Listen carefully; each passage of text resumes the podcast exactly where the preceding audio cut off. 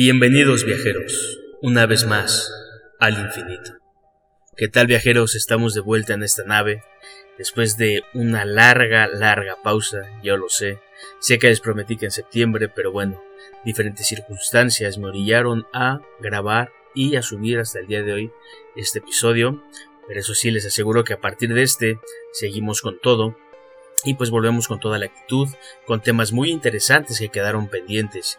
Quiero agradecerles por el seguimiento y por siempre estar al pendiente de este proyecto, seguir apoyándolo.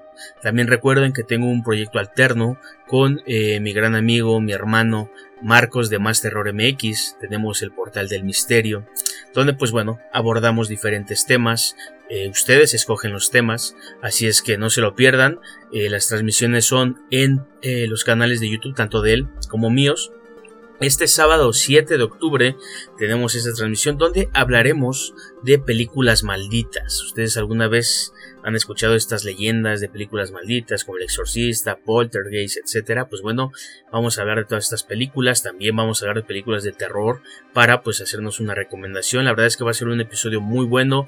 No se lo pierdan en punto de las 9 de la noche, perdón, de las 10 de la noche en el canal de YouTube tanto de Marcos de Más Terror MX como el del Infinito y en la página de Facebook de Más Terror MX. Así es que no se lo pierdan, va a estar muy, muy bueno. Y bueno, tanto a él como a mí nos pueden mandar por Facebook, Instagram, TikTok, eh, nos pueden escribir y nos pueden decir, ¿saben qué? Quiero que hablen de este tema, toquen este tema y que lo vamos a tomar en cuenta, ya que ustedes son los que escogen los temas. Pero bueno, eh, recuerden seguirme en todas mis redes sociales, eh, vamos a poner de nuevo esta nave en órbita, se vienen grandes sorpresas, temas increíbles, se vienen eh, entrevistas, se vienen colaboraciones. Hablando de colaboraciones, acaba de ser el episodio de mis amigos de Legión Coleccionista, donde fui invitado y hablamos de este coleccionismo del fenómeno ovni, del mundo ovni, donde pues bueno, se colecciona desde eh, figuras de acción, tarjetas, cómics, películas, hasta cosas ya directamente relacionadas con contactados, así es que no se lo pierdan, es algo diferente, pero también sigamos hablando de estas cosas que nos apasionan, como es el fenómeno ovni, la ufología. Así es que no se lo pierdan, sigan en mis redes sociales, el infinito está de vuelta, esta nave está ah, eh, arrancando motores, esta nave está de nuevo en órbita y no vamos a parar hasta llegar al infinito.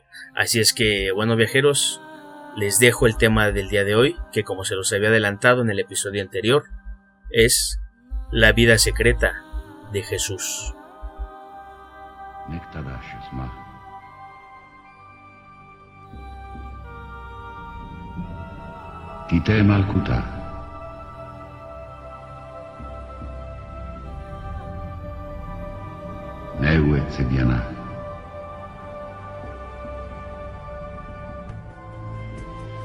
Aikana de Bashmaya, Afbah.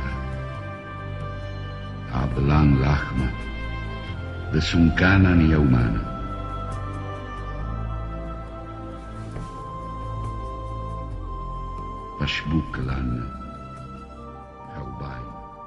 Y bueno viajeros, en este tema vamos a hablar de este ser, de este personaje histórico, que ya han pasado más de mil años en la imagen de Jesús de Nazaret, sigue con muchas incógnitas. Mucho se ha escrito sobre Jesús, sobre el Mesías la verosimilitud de su vida e incluso de su propia existencia.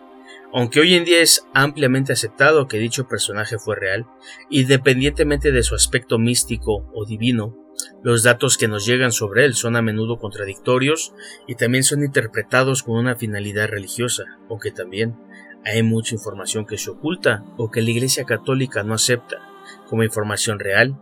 Pero bueno, vamos poco a poco iremos desentrañando todos estos misterios y también conoceremos muchas cosas de Jesús de Nazaret. Y bueno, viajeros, aunque públicamente eh, las principales fuentes del nacimiento de Jesús eh, de Nazaret vienen de los evangelios de Mateo y Lucas, escritos aproximadamente en torno a los años 80 y 90 después de Cristo, eh, pues bueno, estos textos hablan son los que más mencionan el nacimiento o la fecha del nacimiento de Jesús de Nazaret. También hay algunos como el, el Nuevo Testamento donde también se menciona esto. Pero bueno, en el Evangelio de Marcos también se habla, en las siete cartas del apóstol Pablo de Tarso también son consideradas auténticas, aunque no mencionan en específico una fecha, pero sí hacen mención a el nacimiento de Jesús, ¿no? Pero los evangelios de Mateo y Lucas, como lo dije, ellos son los que incluyen eh, el nacimiento de Jesús y también incluyen algo que es muy eh, especial y de lo que vamos a hablar también y que creo que causa mucha controversia, que es la infancia de Jesús. Pero bueno, vamos todo, eh, vamos poco a poco. Marcos asegura que Jesús nació durante el reinado de Herodes el Grande, poco antes de su muerte. Y bueno, como ahora sabemos, Herodes falleció en el 4 antes de Cristo, según el Evangelio de Mateo. Entonces Jesús debió nacer en el 4, 5, 6 o 7 antes de Cristo, en alguno de esos años nació. Lucas, sin embargo, no habla de Herodes, pero relaciona el nacimiento de Jesús con el censo de Quirino. Según se relato, María y José, los padres de Jesús, tuvieron que viajar desde Galilea hasta Belén para poder registrarse en este censo. Y pues bueno, eh, el evangelista asegura que se trata del reencuentro realizado por Publio Sulpicio Quirino, gobernador romano de Siria, y que en ese momento incluía Judea, y que la pareja tuvo que viajar hasta allí a, pasar del, a pesar del avanzado estado de gestación de María, porque era el lugar de nacimiento eh, de José y ahí es donde se tenía que hacer pues este recuento. El censo existió como eh, lo, lo, dice el testimonio y el historiador Fabio Josefo, y lo que nos permite dar una fecha aproximada que es el año 6 después de Cristo, es decir, hay una diferencia mínima de 10 años entre lo que dice Mateo y lo que dice, eh, lo que dice Lucas. Eh, estas son las dos versiones viajeros más aceptadas, pero como siempre no hay una respuesta clara de esto, ya que eh, los primeros años eh, de vida e infancia de Jesús no fueron tomados en cuenta, pero para este podcast pues vamos a revelar todo eso, ¿no? Y aunque muchos se preguntan entonces el 25 de diciembre, ¿por qué se celebra el nacimiento de Jesús?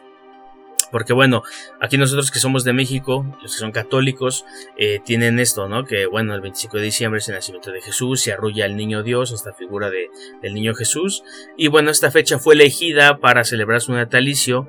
Y pues esto es una, eh, es una elección intencional, ya que ni siquiera las fuentes religiosas primarias mencionan este día. De hecho, en los primeros tiempos del cristianismo, la celebración de la Natividad de Jesús, que es la Navidad, ni siquiera era importante. Y la primera referencia que se tiene del 25 de diciembre data de la época del emperador Constantino, quien eh, legalizó la práctica del cristianismo. Entonces, el 25 de diciembre ya era la fecha convencional cuando Dionisio el Exiguo elaboró su datación. La elección de este día se debía a que era la fiesta del Sol Invicto, un dios oriental que había sido elevado a culto oficial del imperio por parte del emperador Aureliano a finales del siglo III. A partir del retlado de Constantino y especialmente de Teodosio, quien hizo del cristianismo la religión oficial, pues los esfuerzos de evangelización implicaron la superposición de las celebraciones cristianas a las paganas, ¿no? Entonces, pues bueno, para facilitar esta conversión y para que a la gente pues se le hiciera como más fácil aceptar todo esto, pues eh, fue impuesto para poder controlarlos y poder implementar el cristianismo como algo que pues bueno, es lo que se debía de hacer, celebrar, seguir y creer. Y pues bueno, es algo que al día de hoy mundialmente pues se sigue haciendo, ¿no? Pero bueno, viajeros, ya dejando un poco atrás esto del nacimiento eh, o la fecha de nacimiento de Jesús, pues para mí era muy importante decírselos porque esto habla de los datos que son muchas veces erróneos, que muchas veces no se tiene una exactitud de todo lo que sucede en la vida de Jesús. Y pues bueno, esto lo quería dejar muy en claro. Y también les quiero dejar en claro que todo lo que voy a hablar lo hablo eh, de una manera eh, muy respetuosa, basándome en información que encontré en libros, en internet, en algunos blogs, en algunas tesis, así es que son, es información que bueno, he retomado de diferentes lados y que lo digo con una manera muy respetuosa, no lo digo de una manera para faltar el respeto a alguien ni mucho menos, así es que solamente si ustedes son eh, pues católicos, cristianos, son muy religiosos y creen en, la figura de Jesús como tal, solo sepan lo que es con el afán de dar información y de descubrir misterios que muchas veces pues no se hablan, ¿no? Y creo que es muy interesante esto. Ahora, vamos con eh, pues con la parte de la vida de Jesús que poco se habla que es su infancia. Algo que para muchos pues ni siquiera se toca, ¿no? Si tú le preguntas a alguien sobre la infancia de Jesús, muchas veces ni siquiera saben qué decirte.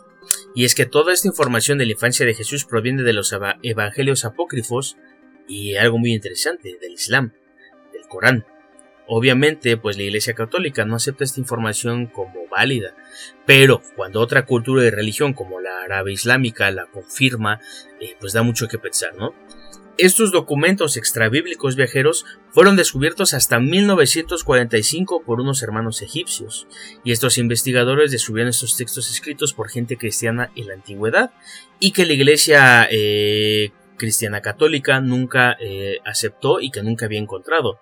Pero bueno, como lo sabemos hoy en día, ya que se dieron a conocer y a conocer sin esto, pues no poco lo han aceptado y por eso los tachan como evangelios apócrifos.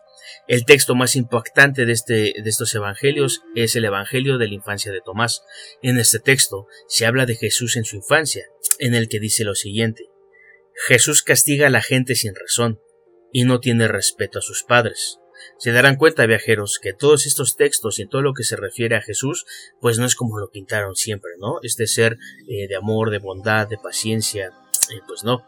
En otra parte de este Evangelio, Jesús, cuando tenía apenas cinco años, realizaba un milagro, donde formaba gorriones de barro y les daba vida. También había creado él mismo charcos de agua con los que hacía el lodo, hacía el barro. Pero en esta ocasión donde él está haciendo estos gorriones de barro, un niño que estaba ahí con un palo llega y estropea los charcos que estaba haciendo Jesús y con los que le daba vida a estos pájaros. A lo que Jesús le dijo lo siguiente, Oh malvado, impillo y necio, ¿qué daño te hicieron los estanques y agua? He aquí que te marchitarás como árboles, no darás hojas, ni raíces, ni frutos. Y bueno, Jesús maldijo al niño, que se marchitó hasta morir. En otra parte, después de maldecir al niño, Jesús camina por el pueblo, hasta que en una de estas un niño lo golpea en el hombro, y el joven Mesías le responde al niño, No terminarás tus cursos, y enseguida cae sin vida. El padre del niño, al ver esto, va hasta la casa de José para reclamarle sobre las maldiciones de su hijo. Le reclama que va matado a dos niños el mismo día. Jesús, al intentar disciplinar a Jesús, perdón, José al intentar disciplinar a Jesús le dice, ¿Por qué haces tales cosas? ¿Acaso ellos nos odian o nos persiguen? Y a lo que Jesús le respondió, Sé que tus palabras no son tuyas, pero por ti me callo. Pero ellos cargarán con su castigo, y Jesús cegó a los padres del niño. José al ver esta acción, tomó de la oreja a Jesús y se la retorció dolorosamente en su afán de disciplinarlo. A lo que Jesús, lo que Jesús respondió, Te basta con buscar y no con encontrar y en verdad has hecho algo imprudente, ¿no ves que yo soy tuyo? No me fastidies, con una mirada muy enojada. Entonces, como pueden notar viajeros, Jesús en estos textos, pues no es como les decía el amoroso, el comprensible que todos conocemos. Y a medida que Jesús crece en este Evangelio, eh, no actúa mucho o no se habla mucho de él. Lo que sí es que hace diferentes milagros y sobre todo en uno de ellos es resucitar a un niño y a un constructor. Todos estos eh, actos son juzgados por el pueblo judío quien pues eh, lo juzgaba, maldecía y le decía de cosas. A lo que en una ocasión, en una plaza pública, Jesús, siendo un niño, solo empieza a reír y dice, Den fruto a los estériles, estériles, y que vean los ciegos de corazón. He venido de lo alto a maldecirlos y a llamarlos a las cosas de arriba, como ordenó el que me envió por vosotros. Y cuando Jesús dejó de hablar, todos los malditos por él inmediatamente se curaron. A partir de ahí, viajeros, Nadie se atrevió a quererse meter con Jesús por el miedo a una de sus maldiciones. Y pues bueno, esto es un contraste muy fuerte, ¿no? a, la historia que todos conocemos de, Jesús. Eh, es un contraste completamente diferente a todo lo que ya habíamos entendido de su vida, ¿no? Lo que sí podemos entender, viajeros, y lo que es muy notorio es que Jesús desde niño tiene una sabiduría y un poder divino. Y que pues bueno, eso ya nos da a entender que Jesús pues no era un ser humano común y corriente, es más, ni siquiera un ser humano. ¿no?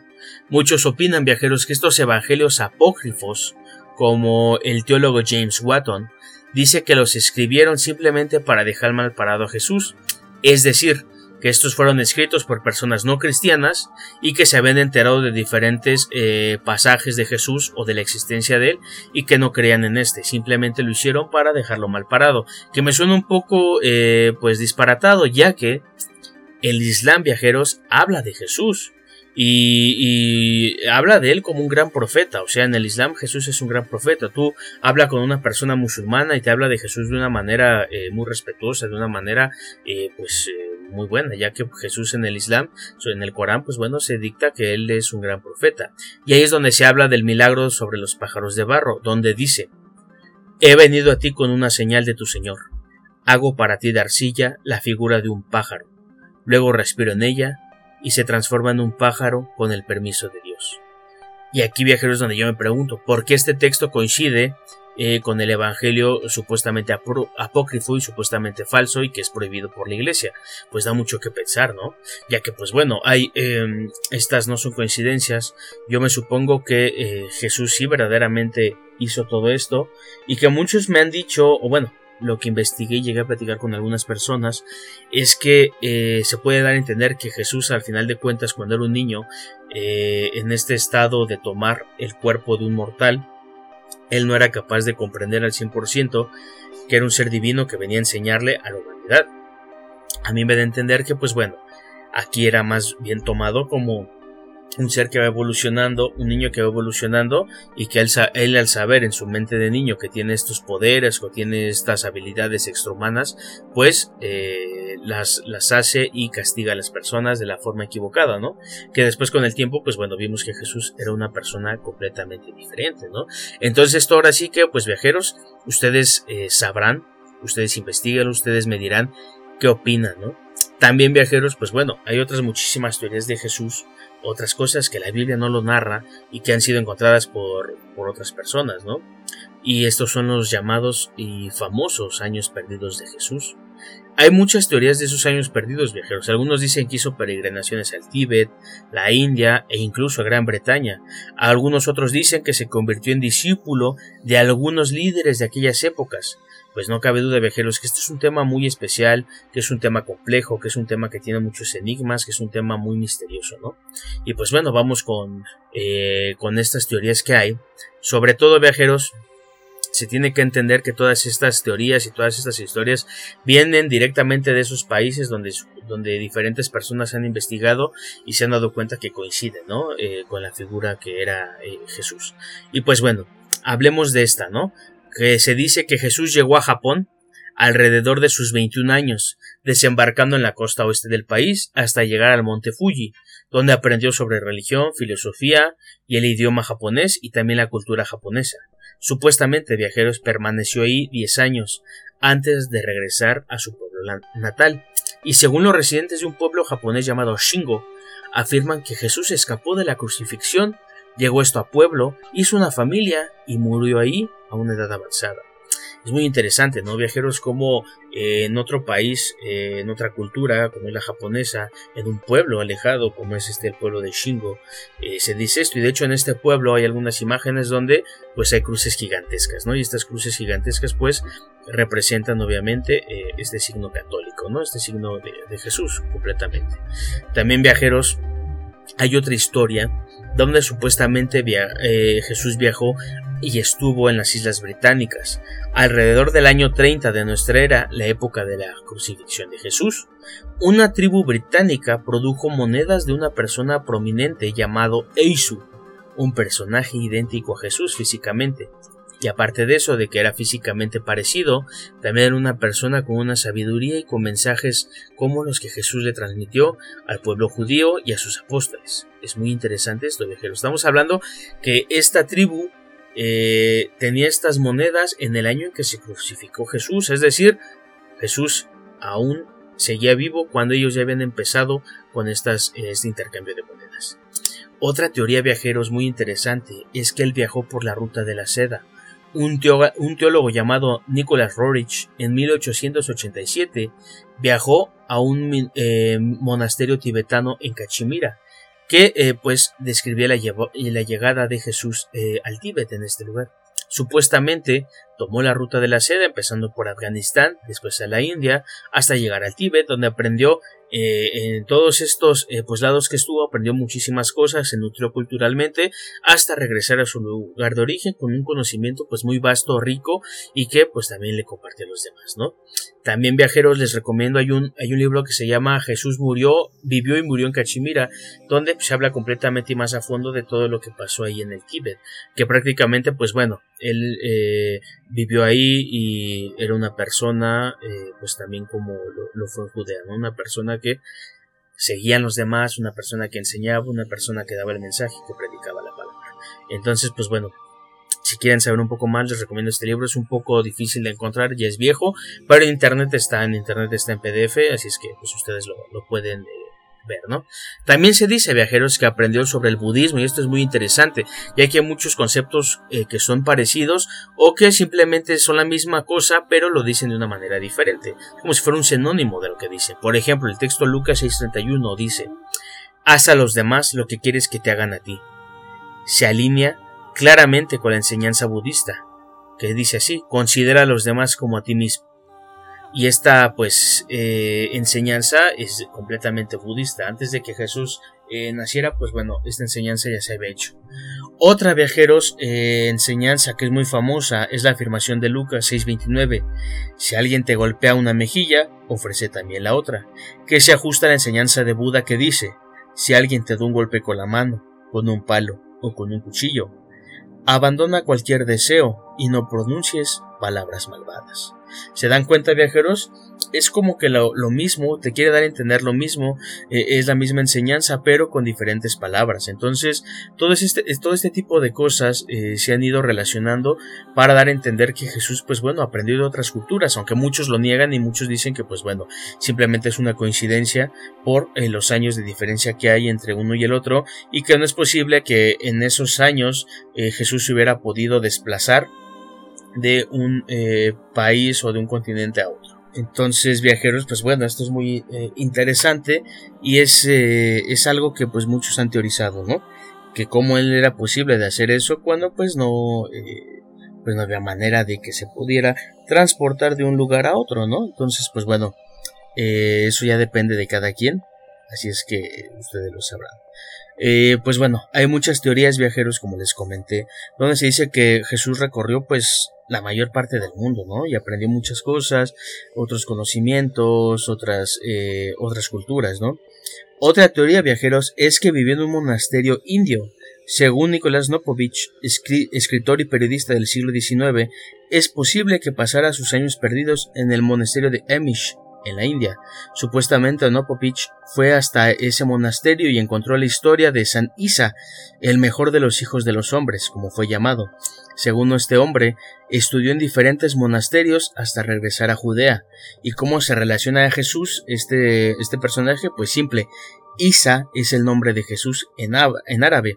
Aunque pues muchos eh, dijeron que Nicolás Topovich simplemente estaba pues haciendo, eh, haciéndose historias de más en la cabeza, ya que pues Jesús eh, podría haberse llamado cualquiera, ¿no? Eh, pero bueno, esto es algo de, lo que se habla, como les digo, son teorías y que pues si de por sí la vida eh, oficial, si lo podemos decir, o las cosas que hizo Jesús y que están en la Biblia, es complicado de, poder rastrear, de poder comprobar, pues imagínense estos años perdidos, pues mucho más viajeros, es mucho más difícil de comprobar esta información, tratar de, de buscar pues diferentes fuentes que respalden todo esto, ¿no?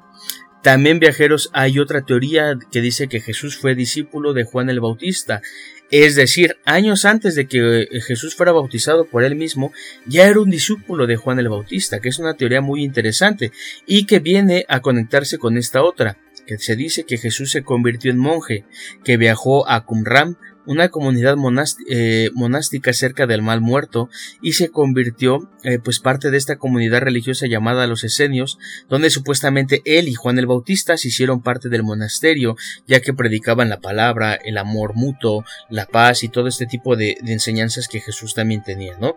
Entonces esta teoría es demasiado interesante, ya que pues bueno, se relaciona directamente con un personaje de mucha importancia en la vida de Jesús, como lo es Juan el Bautista, y se conecta con esta teoría, entonces son dos dos teorías conectadas, viajeros, a un mismo personaje, ¿no? Y, bueno, todos estos años perdidos son, eh, muchos son antes de que eh, Jesús muriera en la cruz.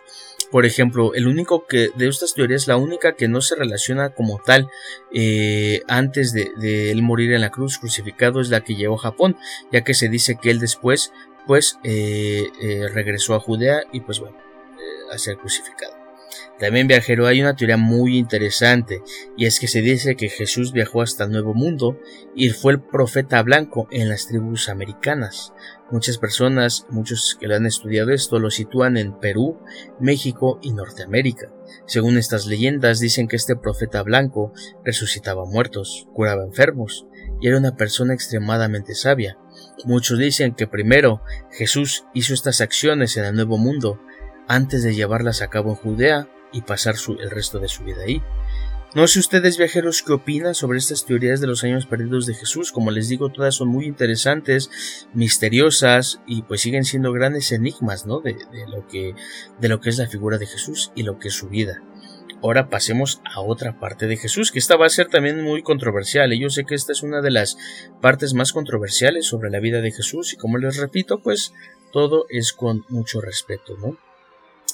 ¿Y cuál es? Pues muchas veces se dice que Jesús sí tuvo descendencia, y según algunos textos, Jesús tuvo hijos con María Magdalena, una figura muy controversial y que según los evangelios apócrifos, María Magdalena no era una mujer común y corriente, era una sacerdotisa muy sabia con los secretos del amor divino y terrenal que conquistaron al mismísimo Jesucristo.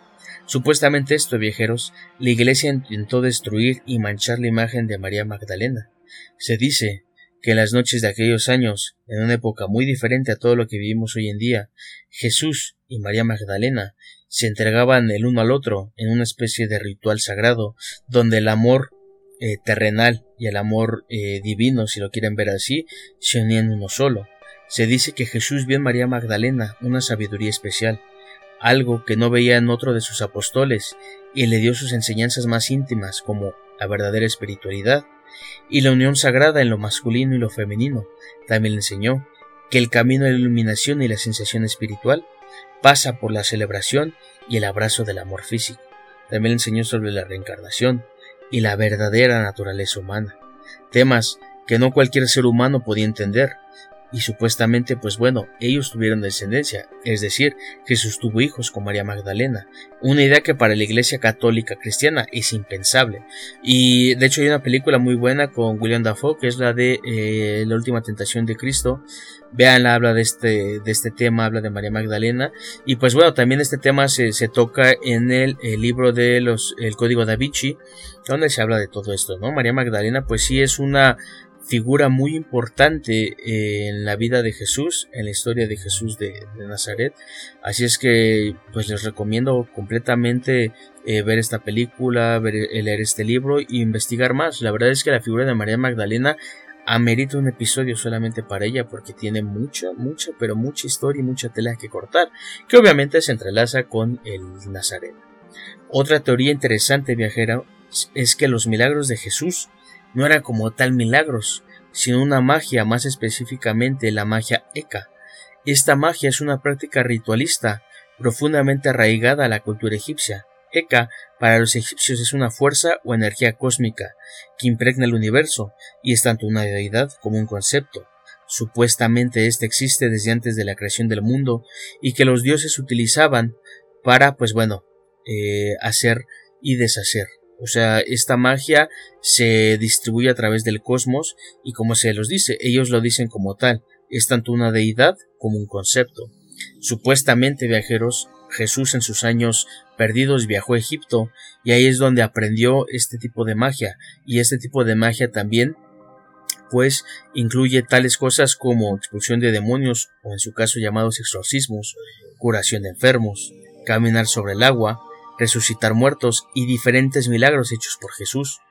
Todos estos eh, tipos de todos estos milagros o magia o, lo, como lo quieran ver o hechizos son descritos en algunos textos egipcios muy antiguos y los textos también dicen lo siguiente aquel que pueda manejar la magia Eka es un ser único y divino Esto quiere decir que Jesús pudo hacerlo, viajeros, y lo pudo hacer a tal punto de poder moldear la realidad a su gusto, demostrando esto con sus milagros y con su comunicación directa con Dios. Les recuerdo, viajeros, que todos estos son eh, pues textos extraídos de diferentes evangelios apócrifos, de teólogos, de investigadores religiosos, y pues es una información que les estoy compartiendo para que ustedes la vean de una manera pues eh, diferente.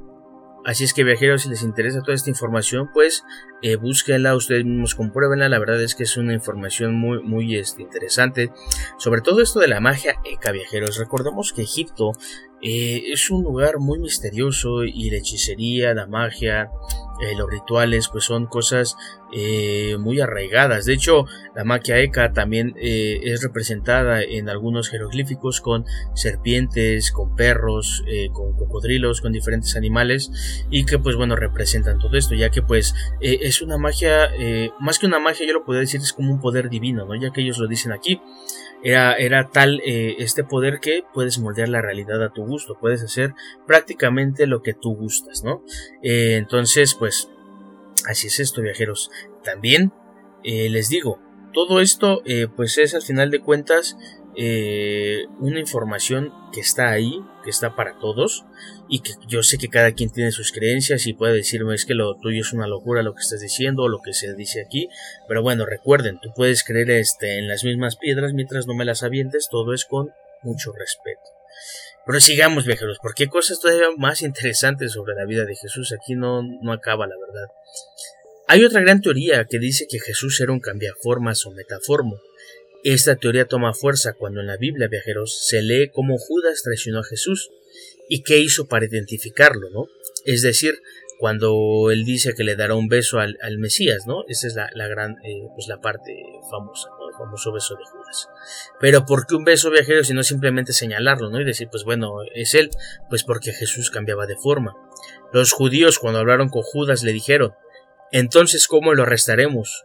Pues no tiene solo una forma, sino que su aspecto cambia, a veces es rubio, a veces es blanco, a veces es rojo, a veces es de color trigo, a veces es pálido como las acetas, a veces es un joven y a veces es un anciano. Por eso Judas les dijo que la forma sería el beso, ya que Jesús así no podría cambiar de forma y así podrían identificarlo fuera la forma que tuviera. De hecho, en el libro de Caballo de Troya de JJ Benítez, que si no lo han leído, se los recomiendo esta serie de, libros, son nueve, son nueve este, tomos. Es increíble, de verdad, es, es, una maravilla este libro, si les interesa sobre la vida de Jesús, sobre esta figura, la verdad es que es increíble. Y en este libro se relata que Jesús cuando eh, resucita, perdón, es visto por las mujeres y se relata como un ser cristalino, es decir, como si su cuerpo fuera de cristal, ¿no? En algunos textos también se dice eh, que Jesús algunas veces tenía un color como azul, como si su piel fuera de color azul.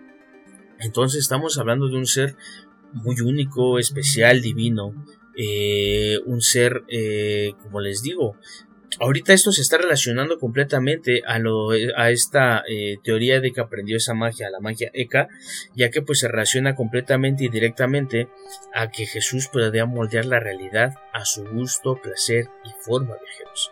Entonces es muy importante y yo siempre lo he dicho, porque bueno, ya saben, ¿no? Eh, hay gente que piensa que Jesús por haber nacido en, eh, en, en Siria, él tenía que ser, eh, tenía que tener estos rasgos árabes, ¿no? Muchos dicen que tenía que tener barba, ser de tez eh, morena, tenía que ser blanco, alto. Bueno, es que recordemos que Jesús tiene un trasfondo eh, divino. Él no es un ser humano. Es lo que muchas personas no entienden. Yo, yo antes, viajeros, les confieso, yo antes también decía lo mismo. Ah, es que se me hace una payasada, tal cual yo les digo así. Se me hace una payasada que es este el Hijo de Dios y por tanto tiene que ser blanco, alto, eh, guapo, eh, cuerpo este, fornido, eh, si me entienden? Pero pues no. Ya cuando empiezas a leer más y te empiezas a investigar más y te empiezas a adentrar más, te das cuenta que no es que fuera así porque ya ven que dicen que según esa imagen es el ayudante de Miguel Ángel, pues no. no es por eso, simplemente es porque él tenía una, él tenía una pues descendencia divina o él tiene un eh, él tiene un trasfondo divino él no es un ser humano y entonces para verdaderamente dar el impacto que tenía que dar su forma tenía que ser diferente a la de las personas de ahí. De hecho se dice en muchos eh, textos que Jesús era muy alto más alto de, de las personas eh, en promedio arriba del 1.80 entonces estamos de una persona alta si era blanco de barba una barba árabe tal, o sea, es lo que eh, eso sí estoy de acuerdo que en algunas imágenes se pone una barba pues muy estética, pero no era una barba árabe, era una barba, una barba eh, prominente, un pelo muy largo, muy lacio, era más largo que lo que algunos lo lleguen a poner, muchos lo ponen este dicen que era le llegaba al hombro, no, era abajo del hombro eh, este pelo largo.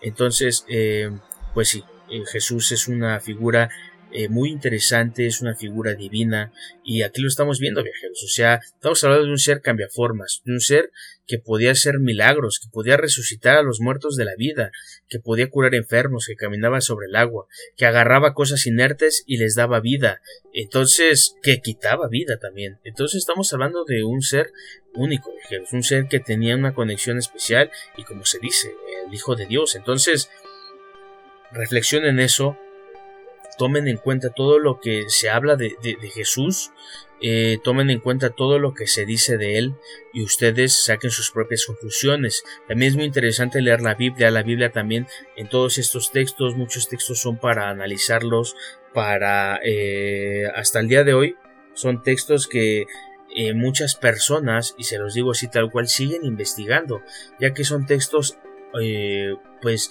no confusos, pero que pueden tener doble sentido, que son textos que pueden eh, ser eh, malinterpretados si los lees de la forma, si los lees tal cual, ¿no? Entonces, al día de hoy se siguen investigando, se sigue tratando de, de, entender qué es lo que querían escribir en algunos textos. Si es que muy interesante, si ustedes tienen una Biblia por ahí y nunca la han leído, pues los invito a leerla, viajeros. La verdad es que hay, eh, son pues eh, algunas cosas que vas a leer ahí te van a gustar, yo estoy seguro. Hay muchas enseñanzas, la verdad, y que al final de cuentas la Biblia te enseña, ¿no? Eh, sobre todo las eh, todo, todo lo que Jesús predicaba la palabra y pues toda su palabra siempre fue de amor de unión de esperanza y del amor al prójimo entonces pues creo que eso no le hace daño a nadie a menos de que seas un antisocial y un sociópata y pues no quieras estar bien con tu prójimo pues bueno eso ya es diferente no viajeros pero eh, escríbanme en los comentarios qué les parecen todas estas teorías. ¿Creen que verdaderamente Jesús viajó por el mundo? O no era, porque también hay otra teoría, viajero, se dice que no solamente era un Jesús, sino eran varios y que estuvieron repartidos en varias partes del mundo, pero que el original se podrá decir o el que traía el, mensaje verdadero es aquel que fue crucificado. ¿Ustedes qué opinan, viajero? ¿Será real? ¿Será mentira? Eh, sigan, pónganme ahí en los comentarios en Facebook, en Instagram, qué es lo que opinan. Si tienen alguna información extra eh, sobre, sobre Jesús, pues ustedes también eh, pues eh, díganme eh, cuáles son sus fuentes, eh, qué, qué, libros, qué, qué revistas, qué, qué notas han, han, visto sobre esto. La verdad es que será muy interesante leerlas y así ampliar pues todo lo que sabemos sobre Jesús, ¿no? Porque la verdad es que, como les digo, es un ser histórico, es un ser que muchas veces lo tomamos de una manera, eh, ah, sí, es que fue eh, el Hijo de Dios y es para imponerte la religión, no, no, no, lean de verdad, les digo tal cual, o sea, en el, en el Corán se habla muy bien de Jesús, entonces, eh, pues bueno, les, les, voy a dar unos pequeños libros para que ustedes pues eh, los lean, para que ustedes los, busquen. primero les voy a recomendar pues la saga de Caballo de Troya de JJ Benítez, una saga increíble de siete episodios, nueve, nueve episodios, perdón, y con, si no mal recuerdo, son tres spin-off que se derivan de ellos, es decir, tres libros aparte. En este se habla sobre un proyecto, que el proyecto se llama Caballo de Troya, donde dos militares son enviados hasta la época de Jesús para ver verdaderamente todas sus vivencias, para tratar de recolectar ADN y así poder clonarlo. Entonces es, una, es un gran libro. JJ Benítez hasta el día de hoy hasta el día de hoy JJ Benítez sigue diciendo que pues bueno esto es real y que el día que él fallezca pues eh, va a dar a conocer todo esto, ¿no? Eh, perdón, son 12, son 12 libros de Caballo de Troya, no son 9, son 12 libros, discúlpenme. Eh, y bueno, JJ Benítez a sus 77 años sigue afirmando que esto es real y que el día que él fallezca va a dar a conocer todas las fuentes y todos los, pues, todos los archivos originales que tiene, ¿no? Otro libro muy bueno es el de JJ Benítez también, Jesús de Nazaret, nada es lo que parece. En este libro, el eh, protagonista de Caballo de Troya le hace preguntas a Jesús de Nazaret, ya que Jesús de Nazaret, él ya sabe que este hombre está viajando, que no es de esa época, que ha viajado en el tiempo, y que fue, y que viajó en el tiempo para poder encontrarse con, con Jesús. Entonces, wow, es un libro también tremendo, muy interesante. Si ustedes lo quieren tomar como ficción, tómenlo como ficción. No eso cada quien lo puede tomar de la manera que quiere. Si lo quieren tomar como realidad, tómenlo como realidad. Eso ya depende de cada quien, pero de verdad se los recomiendo. Si ustedes quieren eh, pues saber un poco más sobre Jesús, la verdad es que se lo recomiendo ampliamente. Eh, como les dije, la película eh, de eh, la última tentación de Cristo. La verdad es que es una gran película donde se habla sobre este, eh, pues, supuesto romance y relación con María Magdalena, que para mí, pues bueno, sí, sí es este, si fue real, ¿no? También el libro que les dije, Jesús murió, eh, vivió y murió en Cachemira. Este, pues, eh, libro te habla completamente de todo lo que fue Jesús en la India, de todo lo que hizo en la India, y la verdad es que es muy, muy bueno. Hay otro libro, eh, libro, perdón, que es de, de Levi H. Dowling, que se llama Los años perdidos de Jesús en la India, donde también habla de esto y la verdad es que son libros muy muy buenos, que son libros que les recomiendo completamente. Y hay otro libro que es de Orville Swindle que se llama Encuentros con Jesús, donde se habla de encuentros de personas de otras partes del mundo, de otras culturas, que se encontraron con este eh, personaje histórico y que no deberían de haberse encontrado en esos tiempos. Así es que se los recomiendo viajeros completamente, es un, son grandes libros y pues para que ustedes sigan investigando sobre esto. También hay eh, dos programas especiales de eh, Milenio 3 de Iker Jiménez que habla sobre eh, Jesús, sobre la vida de Jesús, sobre sus años perdidos, son muy buenos, están en YouTube, son dos episodios como de una hora y algo cada uno. La verdad es que, wow, son increíbles, así es que pues vayan a escucharlos para que pues no se queden tan solo con la información que yo les doy. Y pues bueno viajeros, para ir cerrando todo esto, pues Jesús también estaba eh, pues ligado con los ovnis y los extraterrestres. De nuevo en el libro Caballo de Troya, cuando Jesús va al monte de los olivos y empieza a orar y hablar con Dios preguntándole si debe de pasar por el sufrimiento y muerte en la crucifixión, Supuestamente una nave gigantesca se acercó al monte en señal de que no estaba solo. Era como una señal de que tenía que pasar todo esto y como si estuviera em, verificando que todo pasaba como debía ser. Supuestamente también un supuesto ser humanoide se acercó a Jesús y hablaron pero sin decir ninguna palabra. La persona que lo estaba viendo, eh, que es este, eh, es el protagonista de Caballo de Troya, pues dice que nunca vio que movieran la boca, pero que sí se podía ver rasgos o se podía ver movimientos como si estuvieran hablando. Eh, también viajeros, cuando Jesús es eh, crucificado y cuando eh, es pues asesinado y rematado con la lanza de Longinos, una nave se apareció en el horizonte como les digo, como si estuviera monitoreando todo lo que pasaba. Sin duda alguna, viajeros, esto es algo que le da un misterio todavía más grande a esta figura histórica. También hay teorías de que se dice que Jesús pues en realidad era un Anunnaki o que era un reptiliano. Esa teoría es buena, pero pues la verdad a mí no, no me convence tal cual, ya que eh, si hay, eh, recordemos que la imagen de Jesús, a pesar de que no hay nada físico que pueda comprobar que existió, hay tantísimos textos y tantísimas referencias en diferentes culturas que para los historiadores y científicos eso es una prueba más que grande de que verdaderamente Jesús existió y de que no fue tan solo una leyenda. Entonces, viajeros, ¿qué opinan de todas estas teorías? La verdad es que es información impactante, son datos duros, son datos interesantes y que sin duda alguna pues los va a dejar pensando, yo sé que los va a dejar pensando mucho. La verdad es que si no son religiosos, eh, investiguen de todos modos, la verdad es que Jesús es una, figura histórica más importante de todos los tiempos, así se los digo tal cual. Entonces, eh, investiguen, acérquense sobre esto, la verdad es que no les quita nada, no los va a hacer ni más ni menos religiosos, ni más ni menos ateos, ni más ni menos agnósticos. Entonces recuerden que siempre tener información, no se queden con lo que yo les digo. Y pues bueno, si tienen la oportunidad de leer alguno de estos libros, de ver una película, de escuchar alguno de estos programas, háganlo.